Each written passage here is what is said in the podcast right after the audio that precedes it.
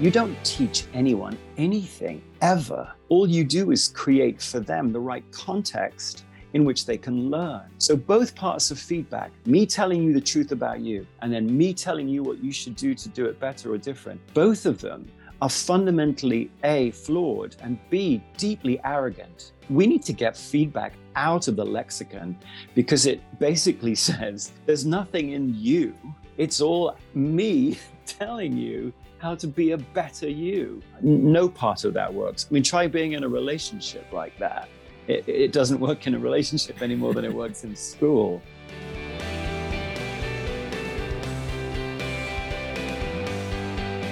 Welcome to How to Be Sad, the podcast about how we can all get happier by learning to be sad better.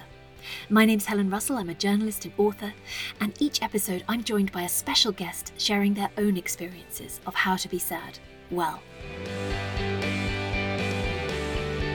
Marcus Buckingham is a leading expert in the world of work, so I wanted to talk to him today at a time when workers are quitting their jobs at historic rates.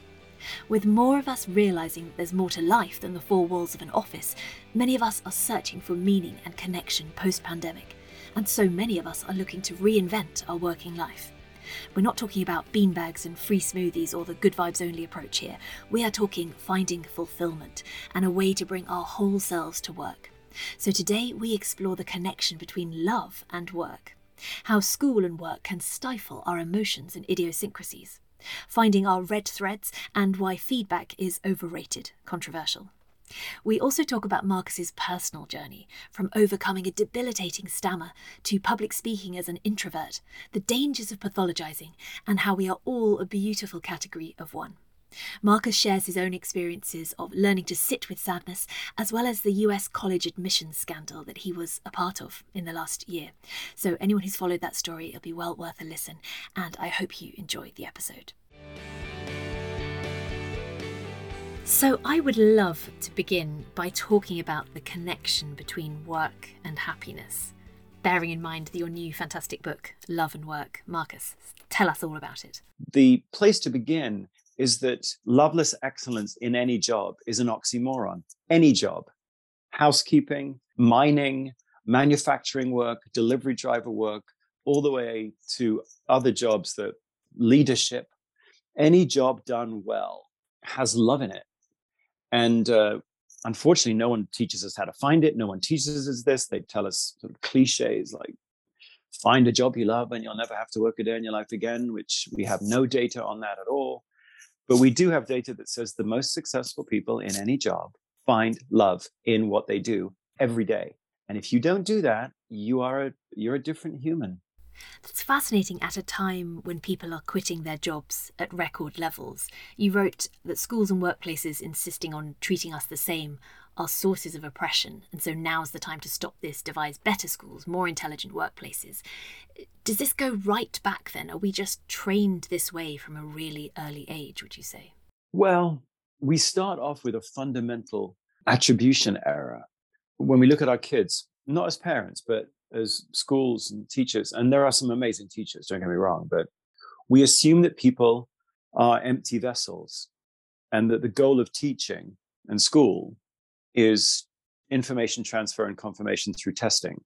And that what we should be doing in school, whether it's geometry or math or science, whatever, is to teach every student all the required information that we need to give them on a particular subject. And that's standardized. And then in order to confirm that they have it, we give them standardized testing. And the best student is the one who's got the best scores on the standardized tests. And so right from the get-go, we are telling you from the get-go that you don't have anything unique inside you. There's nothing eh, inherent in you, regardless of your gender or your race or your age or your religion, just your uniqueness. Your uniqueness isn't real. From the get go, we say your uniqueness isn't real. Actually, it's worse than not real. It gets in the way, it's an impediment it's both not real and annoying to us. So we're going to spend most of our time in school trying to just teach you stuff from the outside in. And then we'll test you on how much of it you've retained. And then in work, that whole thing continues. So we don't help you figure out who you are and what you can contribute at work. We actually say that work is defined by these external goals that you're supposed to have or external rules that you're supposed to follow. or external competencies that you're supposed to possess. We will do performance appraisals that will rate you against a standardized list. And then your development, and everyone should have an individual development plan, but your individual development plan is basically how closely can you match our model. Here in the United States, if you work for the federal government, the 3 million people who work for the federal government, if you don't uh, prove that you possess a certain list of predefined competencies, which are basically some combination of skills and attributes, you can't get promoted by law. You can't get promoted to the next level in your career unless you've demonstrated a competency like strategic thinking or executive presence or growth orientation. So before anybody met you, they defined a list of attributes that you're supposed to possess or a list of skills you're supposed to possess. And then we um, we rate you based upon how close you match the model. So from a very early age, we we get something fundamental wrong. The the most defining quality of a human is his or her idiosyncrasy, and that the most uh, healthy way to be productive at work or in life is to build a really tight relationship with your own idiosyncrasy. Who are you? What do you derive love from? Which activities do you lean into? Which ones do you shy away from? Which ones are so fun for you that you lean into them like a like an obsession and that that leads to practice which leads to all that stuff that you would want someone to have as they go through their career a really intelligent healthy relationship with themselves.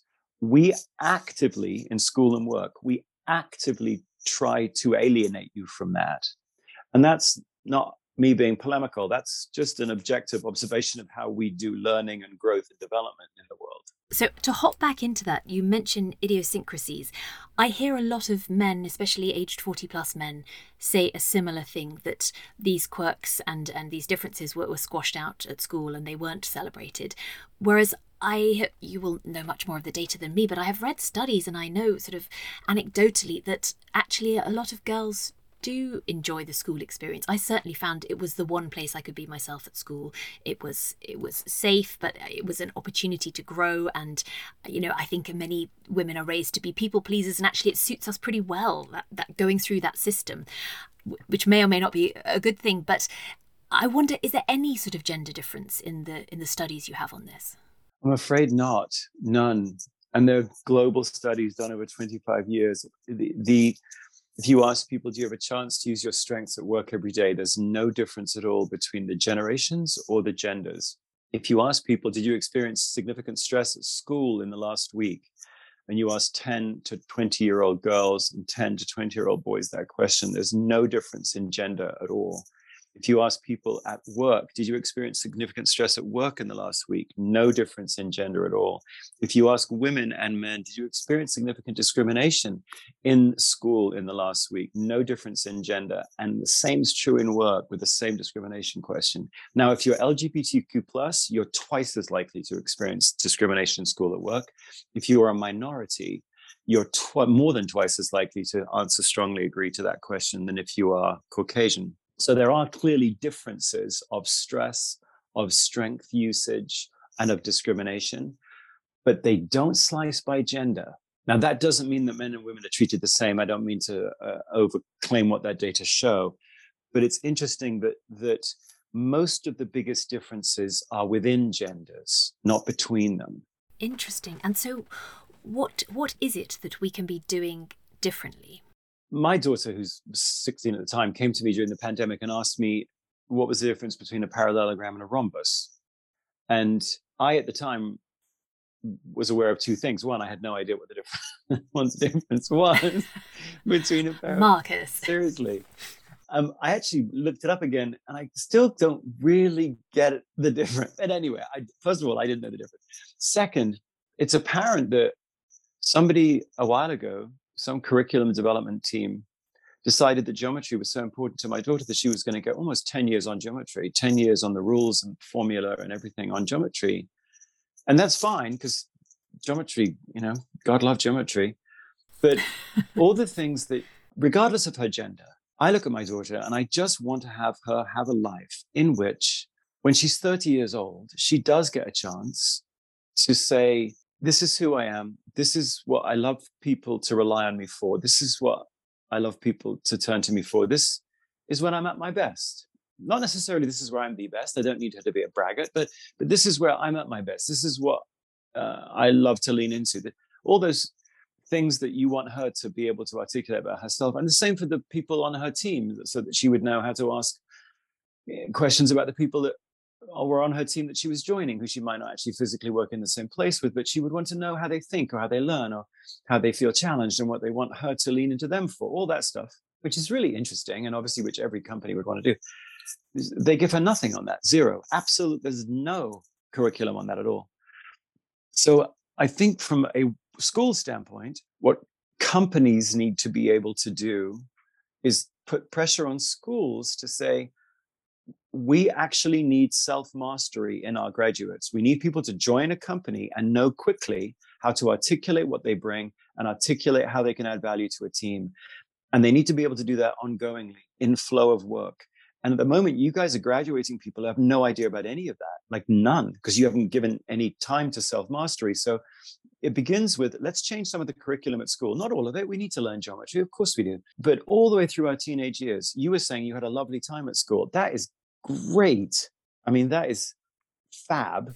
I do appreciate I'm in the minority, but yes. Well, certainly over here, I don't know about in Denmark, but but here we've got a we've got a pandemic, not of COVID, we've got a pandemic of of Adderall and Wellbutrin for depression and Xanax to take the edge off everything. And it's just an absolute, unbelievably horrible um, pharmacological pandemic because our kids go to school and they they don't really have a language or a discipline or a rigor to figure out who am I and what can I bring and how can I use my life to educate me about uh, who, who I am and what I bring. So to begin with, it's pressure from schools uh, on schools saying we need self-mastery curricula. That's useful. It's easy to do. We should do it. We don't.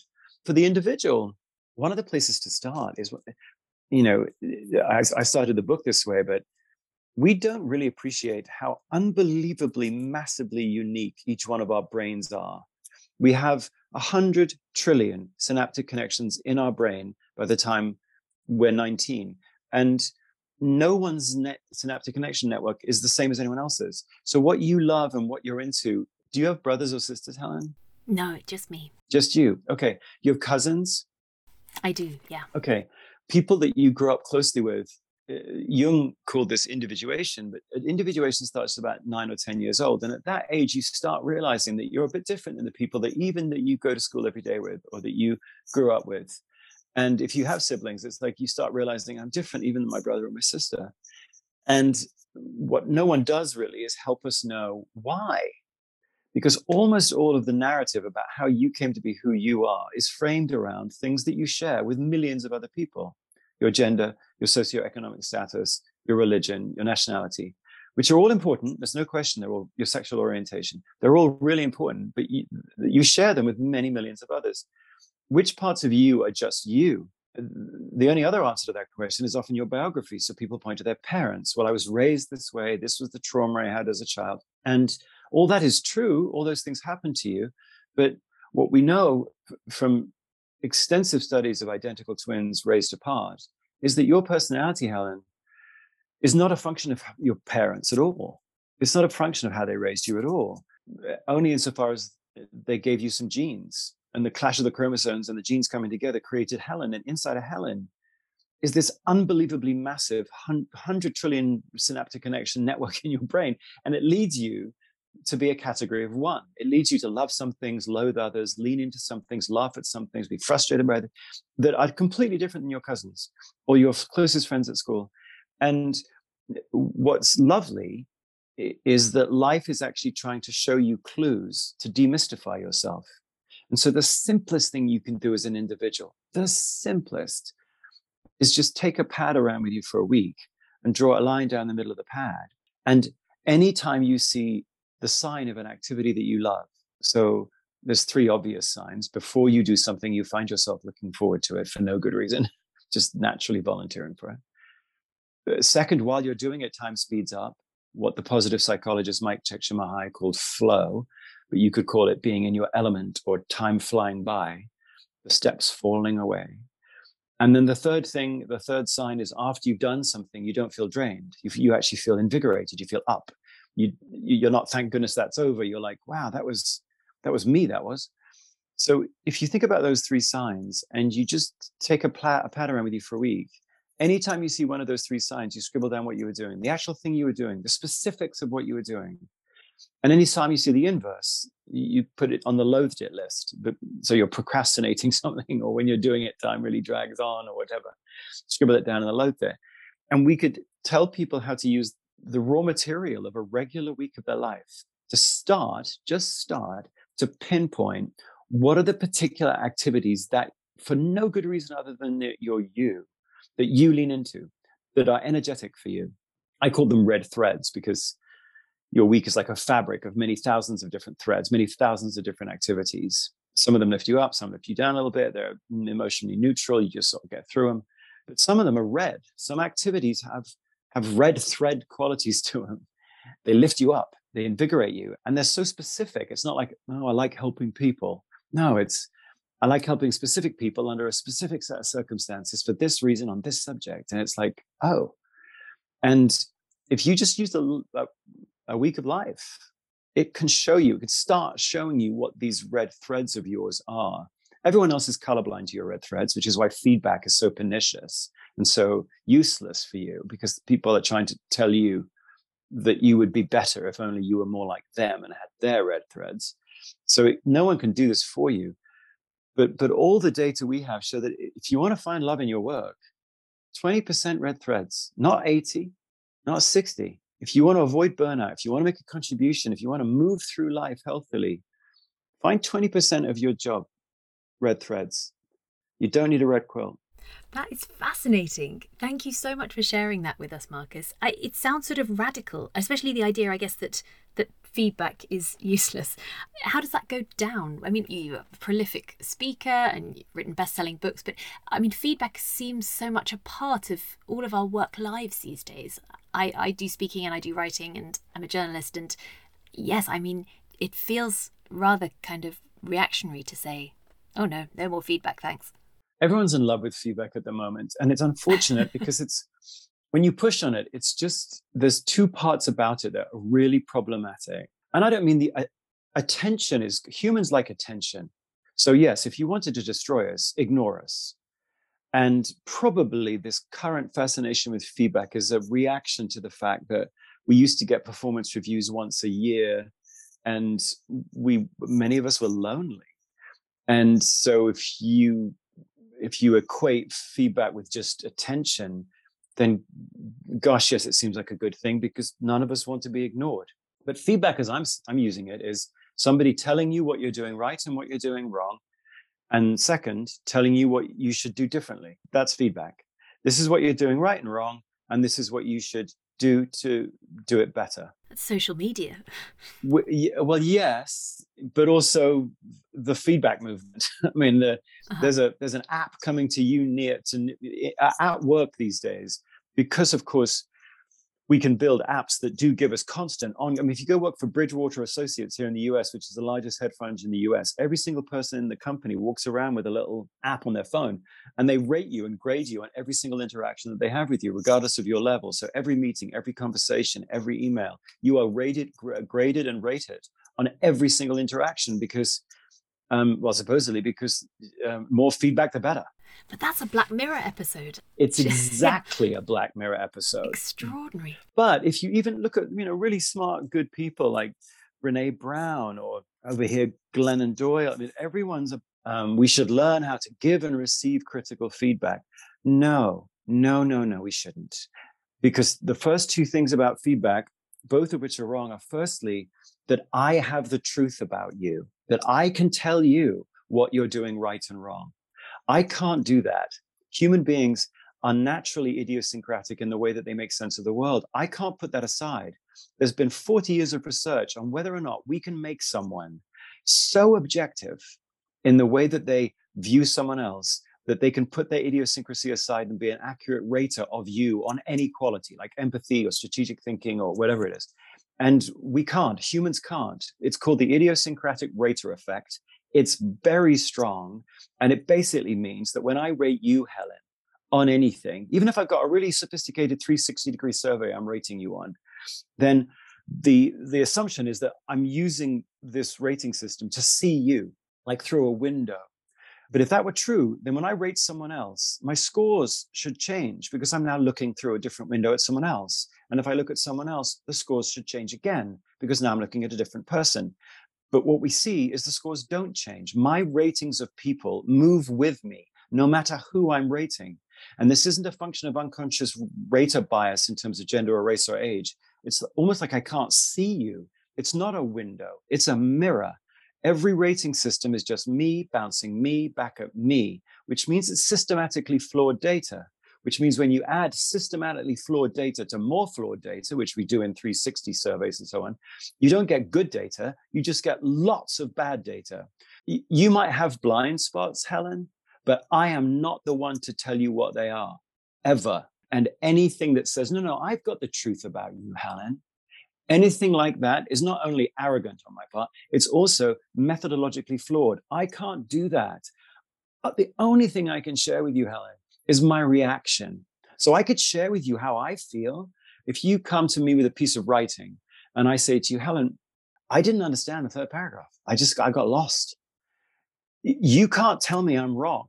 You could say why, but if you you can't say to me, Marcus, you weren't lost, because I'm going to go, no, Helen, I was lost. That's my reaction.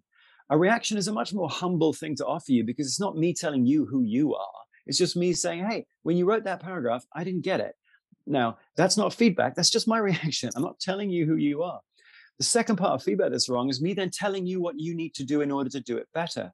That only works if you've got a fact wrong. If you've got a fact wrong, then I can tell you you need to correct that fact. But me telling you what to do differently to be better is basically me saying to you, you would be better at this task, Helen, if only you were more like me. And we know learning doesn't work that way. Learning, all learning, how learning actually works in your brain is insight. It's synapses and synaptic connections happening in your brain. It's not me pouring knowledge into you.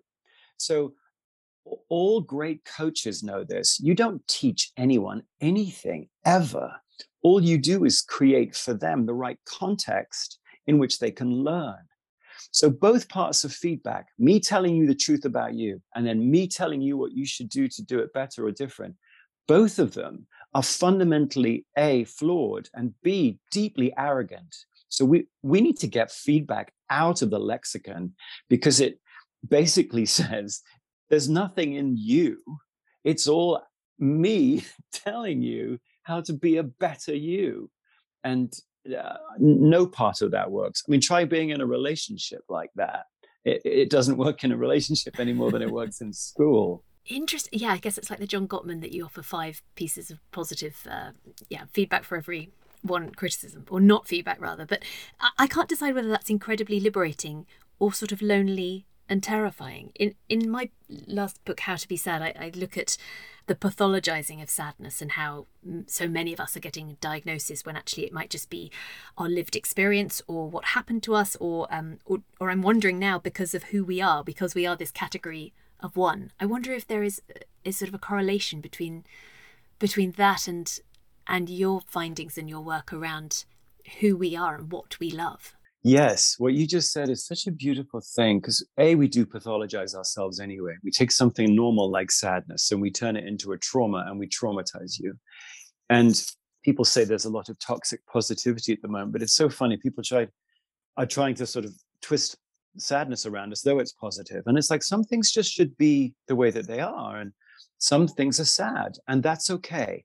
And one of the sad things, by the way, is that no one sees the world the way you do ever. When you die, Helen, no one will ever have the same pattern of synaptic connections in your brain ever again. You're done. The beautiful thing that is Helen goes away forever.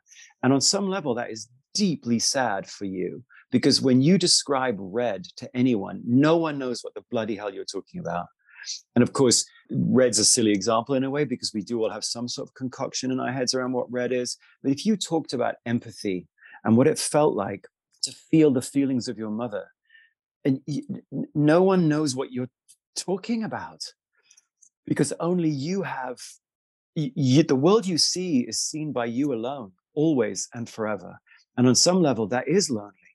But the beautiful other side of it and i'm not i'm not trying to turn sadness into a happiness thing the beautiful sadness that comes from going, wow, I am only me, and the world I see is seen by me alone, means that every single other person is also both that unique and that mysterious. Our whole kind of approach to people where we generalize and impose our view on life on them and and they should feel such and such or they do feel such and such because they're a certain race or gender or age or sexual orientation all that goes away because the moment you realize that your unique view of the world is is filigreed and subtle and completely unique and not caused by how you were raised and not caused by your race or gender or age. The moment you realize that is the moment you realize that other people need to be taken so delicately as well. Other people need to be honored as completely beautifully massively unique humans that they are.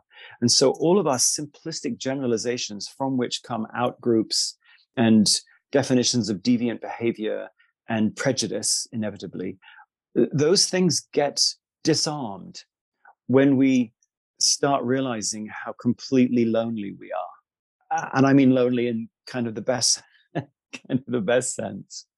That's fascinating. Yes, the idea of us as filigree, it is disarming, isn't it? This idea, and especially as someone who's worked in data for so many decades now, I wonder how you carry that knowledge and that approach to life and the world around with you in everyday life. I mean, it, you would want to almost sort of stop and chat to every person that you met, wouldn't you, to find out about them? Well, that's why I started the book with introductions and I ended the book with introductions because introductions are funny. Like you start off and you go, "Hi, uh, my name is Mark, you know, my name is Marcus Buckingham, and it's nice to meet you."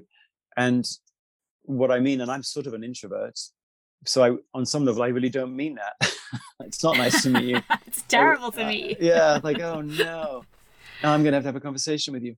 But the the other part of it for me, and it really is just a for me, but the more seriously you take your own uniqueness, the more this is why I wish we could do this all the way through people's teenage years to go, listen, there's only one you. And I don't care what club or group you join all the way through your teenage years. If you get a tattoo, if you don't get a tattoo, if you dye your hair, what music, I mean, okay, fine, like join groups, but but no matter what you're joining, there's only one you and you're really weird. If you look inside yourself and really go, you know, I, am not an introvert or an extrovert. Sorry, Myers Briggs. Sorry, Carl Jung.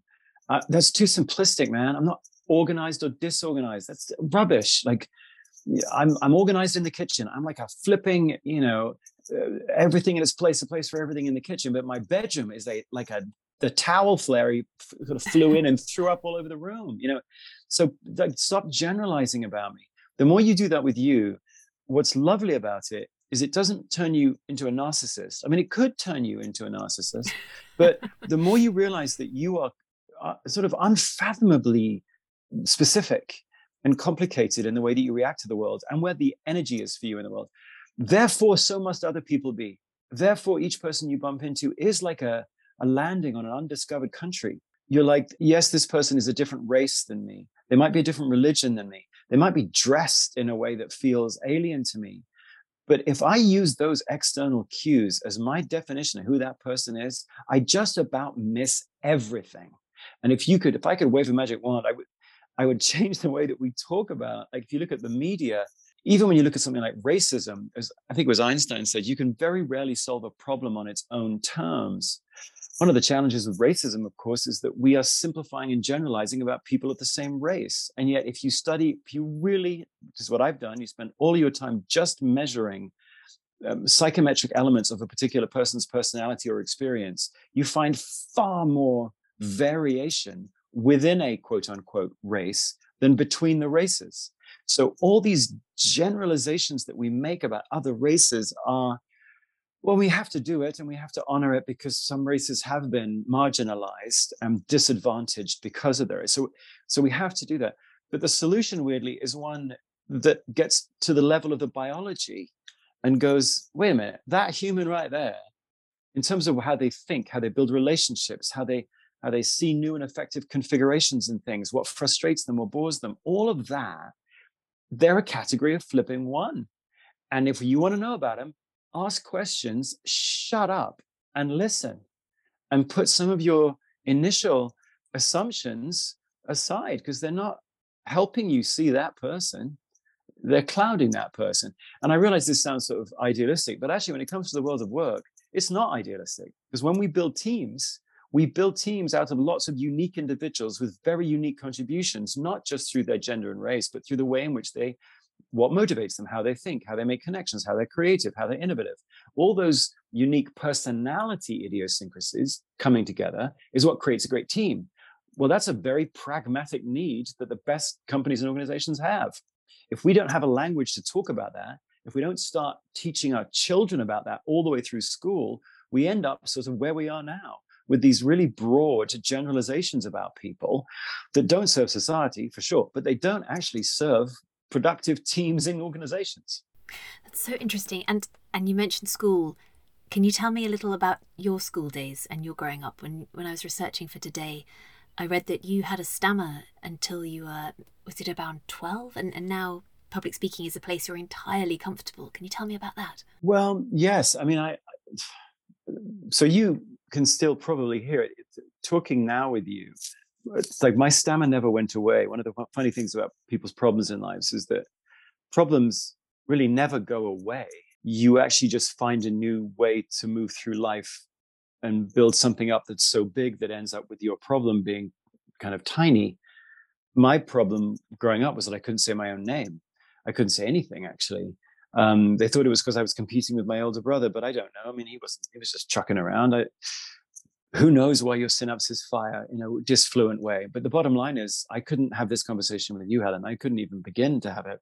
And you know, I'm a boy in a school, and there's stuff going on in my head, and yet you can't actually get it out and it's it's a devastating thing because you spend your entire day it, it's your closest companion um, eh, and i researched and researched and researched it to try to find out and, and i learned an awful lot even as a young kid you learn a lot about if something really ails you you get expert in it and how synapses fire and why some people can cannot stammer when they're really tired or some people cannot stammer when they're singing or all sorts of tricks that people you've probably seen the film The King's Speech.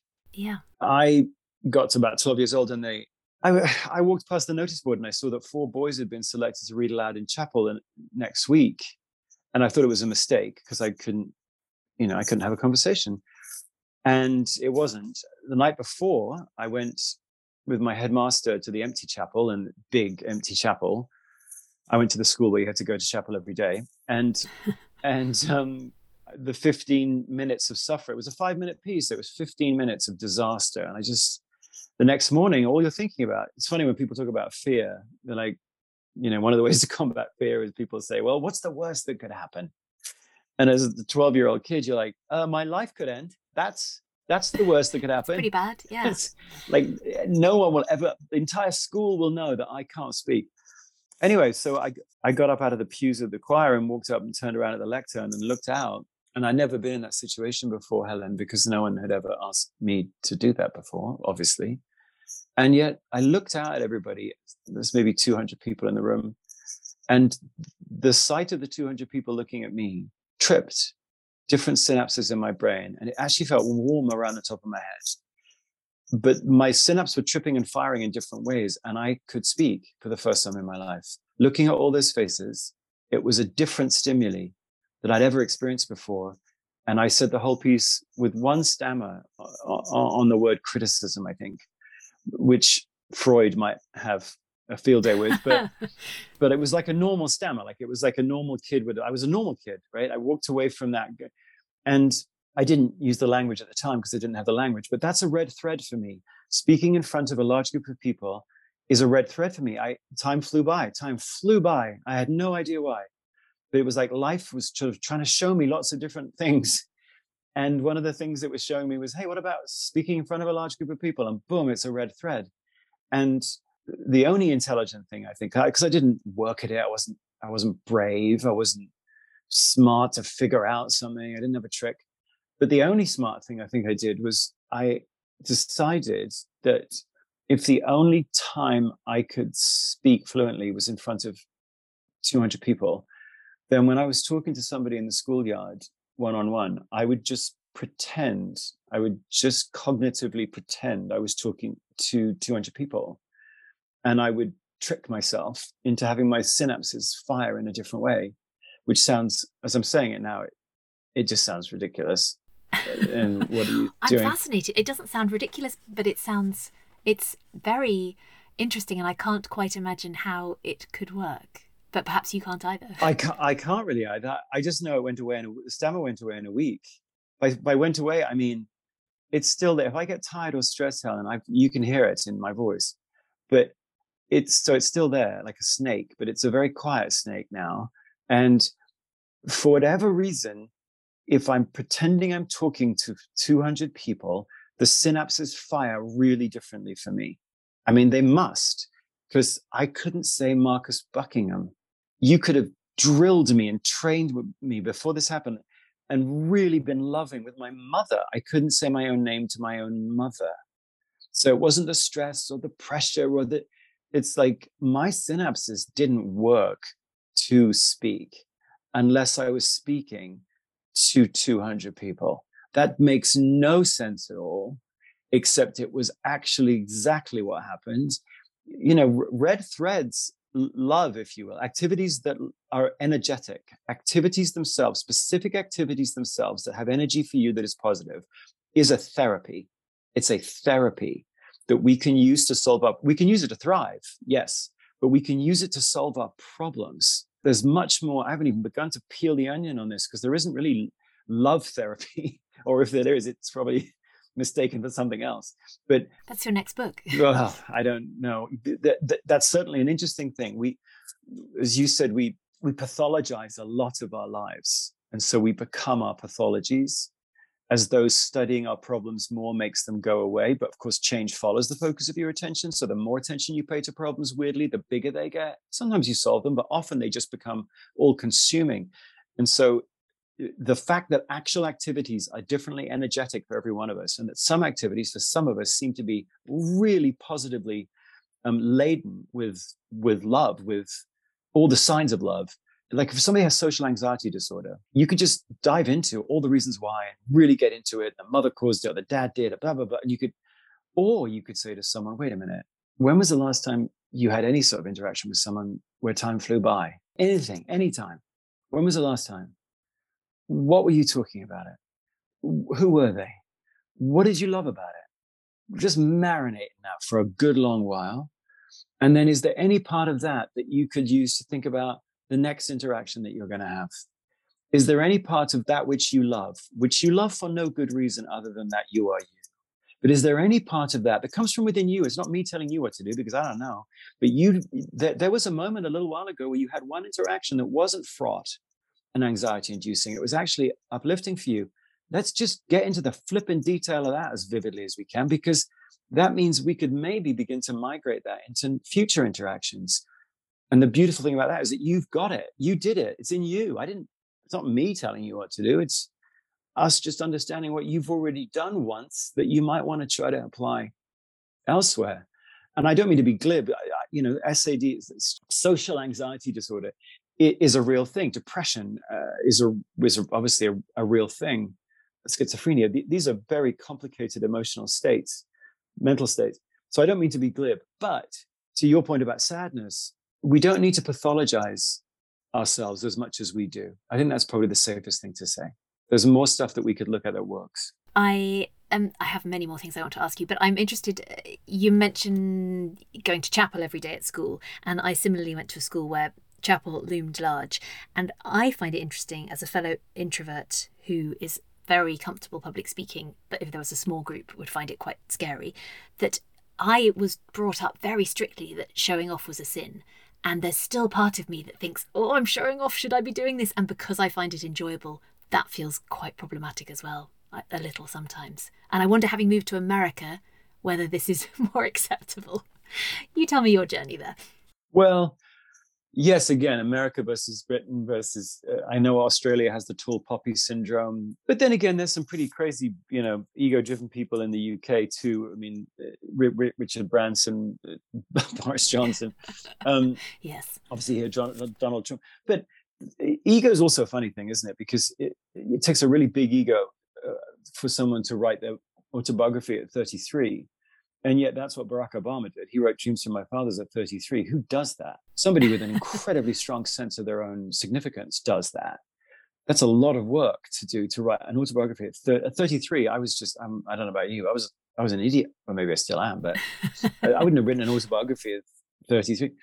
But I do agree with you that we have a very strange relationship with our own loves and what lifts us up. Almost like we don't have a right to feel d- deep and abiding enjoyment in something, that almost that is self involved.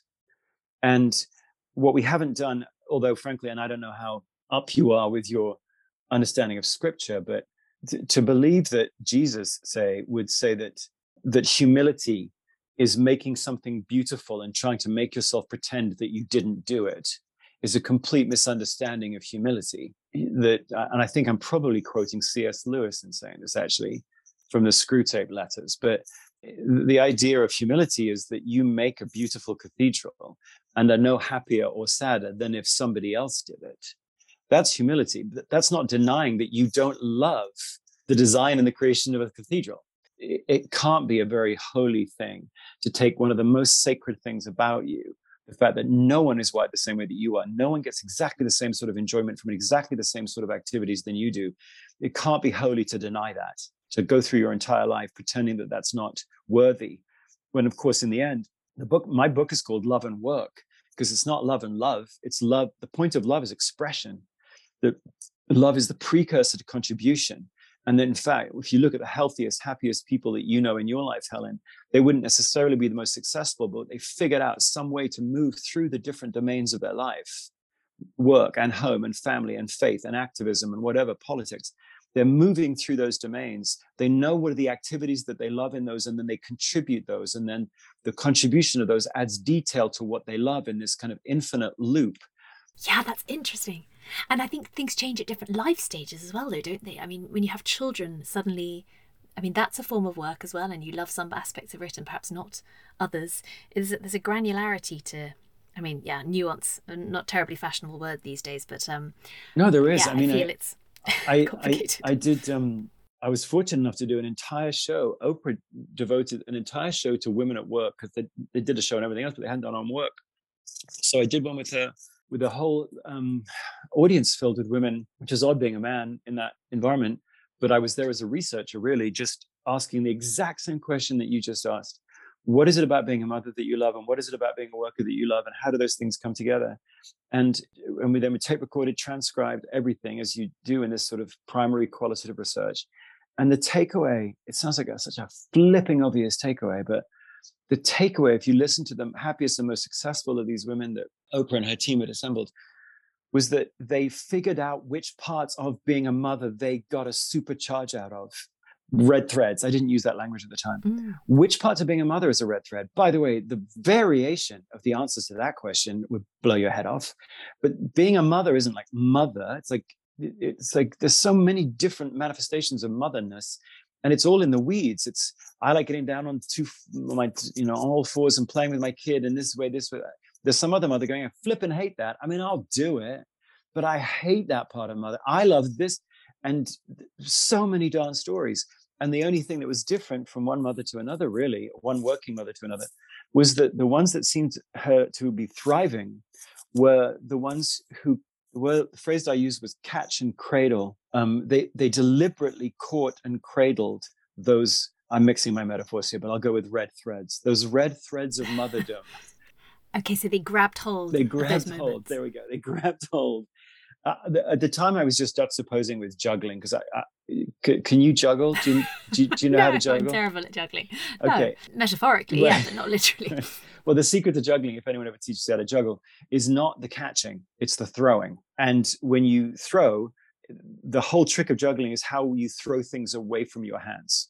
And the goal of juggling is to not touch anything for, uh, uh, I mean, for as little time as you possibly can. So the, everything's about throwing, nothing's about catching, which, if you think about it as a metaphor for life, is a nightmare because it means you're not touching anything. And so, in a sense, the opposite of that for these women was which bits of my life invigorate me for no good reason other than that they do. And I will take those flipping seriously and then make sure as I go through my week It's almost like they're waking up every day going, my day could just be something to get through. Yeah. It could just be a list of things that roll over from yesterday that I just got to get through, which it is as well. But it could also be a show. It could be putting on sort of a show for me going, what about this aspect? What about this moment? What about this situation? What about this activity? And if I can wake up thinking about that, the life is sort of trying to put on a show for me, showing me this thread, that thread, this thread, that thread. If I've figured out which bits, which threads are invigorating for me, then I'm going to hold on to those and I'm going to actually intentionally attend to those. Not that I need 100% red threads as a mother, because that's absurd. But if I'm at five or zero, being a mother is just getting through it, then that's burnout. Uh, we know that leads to burnout. So, what these people had figured out is like the activities themselves are varied. I am varied. I've got to figure out which bits of this, for whatever reason, lift me up. And I've got to take them seriously because no one else will. And I've got to, and this is the loneliness thing that you were talking about, I've got to shut everybody else out. When I'm getting advice from all these people on social media or whatever on what it's like to be a mother and how I should do that, I'm going to shut them all out. Why? Because they're not me. And that was like, you know, I can't, my lived experiences, I'm never going to be a mother. I'm a dad, but it's, that's different. It was, but uh, as a researcher, you're like, oh, holy crap, that's so specific.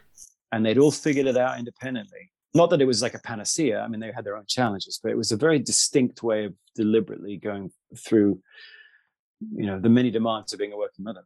Yeah, that's a top tip. Yeah, so it's, it's getting, it's it's kind of siphon out that feedback. And and I must ask, I've seen you speak online about your own family's experiences over the past year shutting out those criticism and that feedback. How can you tell us a little bit about this for anyone who hasn't um, followed the story? Well, yes. I mean, it's it's a complicated and multifaceted story, but um, I have two kids. I was married for twenty years and got divorced for reasons that you go inside of a marriage. There's a million reasons why that. But we basically had a different way of thinking about the world in the end, and. Uh, and I think what you're referring to is then sort of two years after that, I woke up one day to the fact that my son had been, his mom, my ex, had paid someone $50,000 to take a very public exam called an ACT, which gets you into college. He'd already got into college from taking a previously proctored exam at his school. But for whatever reason, my ex had decided that she wanted him to be in a different college and so had paid someone $50,000 to take his test for him. She became part of what came known as the Varsity Blues uh, college cheating scandal, which is probably the uh, most notorious effort by a whole bunch of parents to um, cheat the college a- education exams. So from that point on, it's been a real journey of forgiveness, of understanding, of trying to be there for my son in the right way, who will, as a son, always defend and support his mom, which is admirable. At the same time, I'm, you know, volcanically angry, or, or oh, less so now. I mean, time time helps, but at the time was I couldn't get my head around how you would ever do that to your child no matter what the reasons were no matter how well intended you were you you don't you don't take a child's achievements away from them and then commit yourself to a life of lying to the child forever like I just can't get my head around that. Of course, and and volcanic is a is a great way of describing it. I think I suppose there, that is another of the challenges of co-parenting, of which there are many, is that you are no longer in the same house necessarily. Not that every married couple are on the same page, but you are independent in your parenting in a way that perhaps there is nothing that can prepare you for. I wonder how how that continues to impact on your family, or how you have managed to to find some sort of peace. Well, they're getting older. So one of the things that happens with do, do you have kids, Helen? I do. I have three, but they're small, so it's all to come. Yes. Well, as they get older, I, I wrote about this in, towards the end of the book too. It's um, no one will ever claim to be a perfect parent. I mean, you're just always making it up as you go along, and um, but I did l- always love that poem, the Kahlil Gibran poem, where he says your children are not your children. You are the bow, and they are the arrow. And your job is to be a stable i'm paraphrasing because he said it more beautifully than this but your your job as a parent is to be stable and then you let the arrow fly forward into space and And what use is a, an arrow with a bow still attached? Well, when your kids are as young as yours are, the bow is being pulled taut and the arrow is still being held close to the bow. But but quite soon in their teenage years, you you let the arrow fly. And so I've come to see parenting as space making. And what I saw in my ex and in all the other people that were involved in that situation was there was no space making. It was fear of what the world was going to do to my kid. And so you wrap the kid up in tinfoil. And then when you look at the kid, you don't see the kid, you see your own fears reflected back at you. And that's a very poor approach to parenting in the end because it means you can't see your child. And so as you move forward with your three kids, as I'm moving forward with mine, I'm trying to be the most intelligent space maker I can and let the kid have the space to choose because when they choose, you can see the choice. And when you see the choice, you can see what informed it. And then you can see their own reaction to their own choice. And out of that comes efficacy and agency in the world.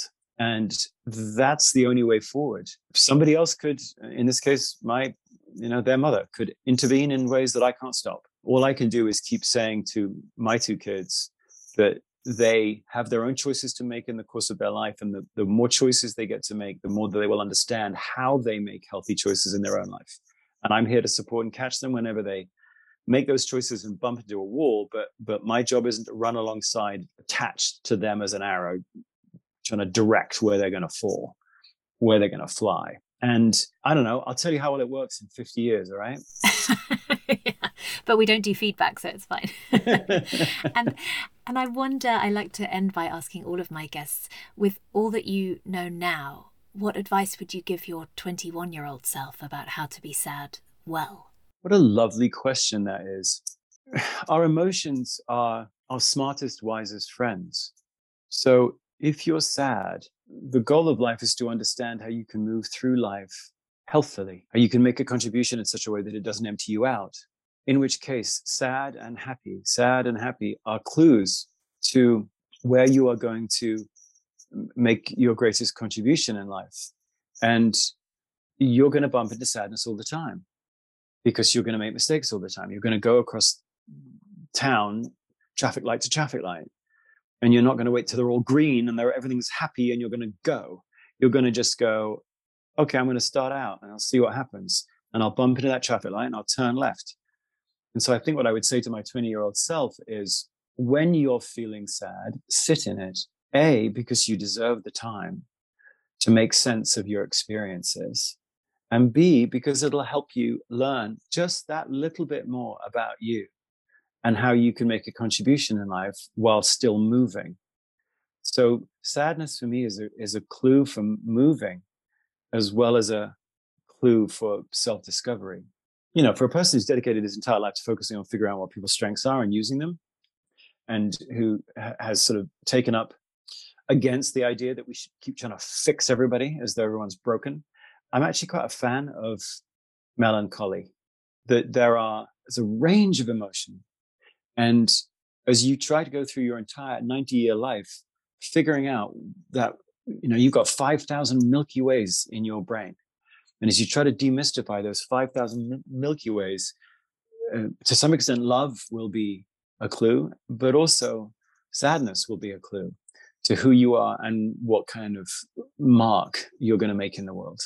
So I think I would say that to myself back then so that you don't beat yourself up, that look around you, see no one else is sad. When in fact, hey, it doesn't really matter what anyone else is doing. When you compare, you disappear. So stop disappearing and just start thinking about what you feel and what it teaches you about you. Sorry if that sounds like a cliche. No, it's good. It's it's we're going to put it all on a t-shirt. It's great. I love it. We're, we'll all get them made up.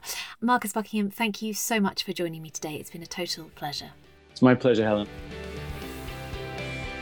Thank you so much for joining us today. Marcus's book Love and Work is out now, and my book How to Be Sad: The Key to a Happier Life is out in paperback wherever you get your books. If you have enjoyed this episode and you've listened to this part, please do rate, review, subscribe. It makes my mother delighted and it helps us to be able to keep going. Until next time, thank you and stay well.